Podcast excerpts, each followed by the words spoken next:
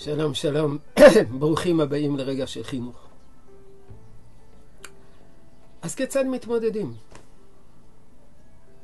בימים האחרונים עסקנו בהרחבה ברשימה ארוכה של השפעות של האינטרנט. על האדם, על המבוגר, על הילד. הנושא שלנו זה חינוך ילדים. אז כיצד מתמודדים? כאשר הנושא שלנו זה ההתמודדות עם האינטרנט כמאגר מידע שמכיל בתוכו תכנים חיוביים ותכנים שליליים, אז יש לנו יכולת שליטה. השליטה זה הסינון. רק כשאנחנו מדברים על האינטרנט ככלי, ככלי בעל אפיונים מיוחדים, פוגע בפרטיות, מרדד את השפה, יוצר אלימות מילולית, כמו הטוקבקים. אז אה, מה אנחנו... מה אנחנו עושים? כיצד מתמודדים? הדרך היחידה זה להתנזר לחלוטין מהאינטרנט. כי אין לך שליטה על הצורה, על הסגנון המיוחד של האינטרנט, על, ה, על האינטרנט עם כל המאפיינים שלו. אין לך שליטה. כך זה, כך הוא מובנה.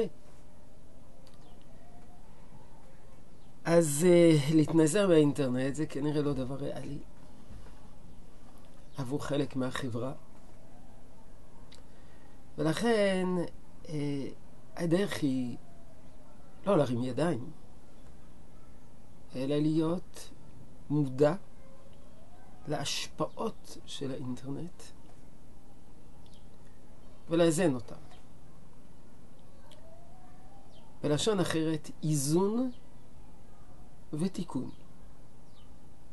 אם אתה יודע שהאינטרנט אה, מאבד את הפרטיות, מנסה לשחוק את הפרטיות,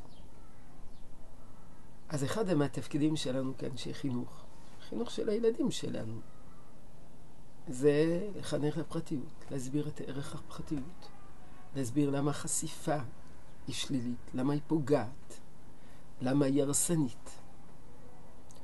אם אנחנו יודעים שהאינטרנט אה, מחנר ומעודד את הכפר הגלובלי, טשטוש זהויות, אז התפקיד שלנו זה לחנך ייחודיות. ובמיוחד לייחודיות של עם ישראל, מול הכפר הגלובלי. מצד אחד היבטים אוניברסליים, אבל מצד שני הייחודיות. אם אה, האינטרנט מעודד צריכת מידע חדשותי אה, תמידי, כל חמש דקות צריכים להיכנס, אז צריכים לחנך.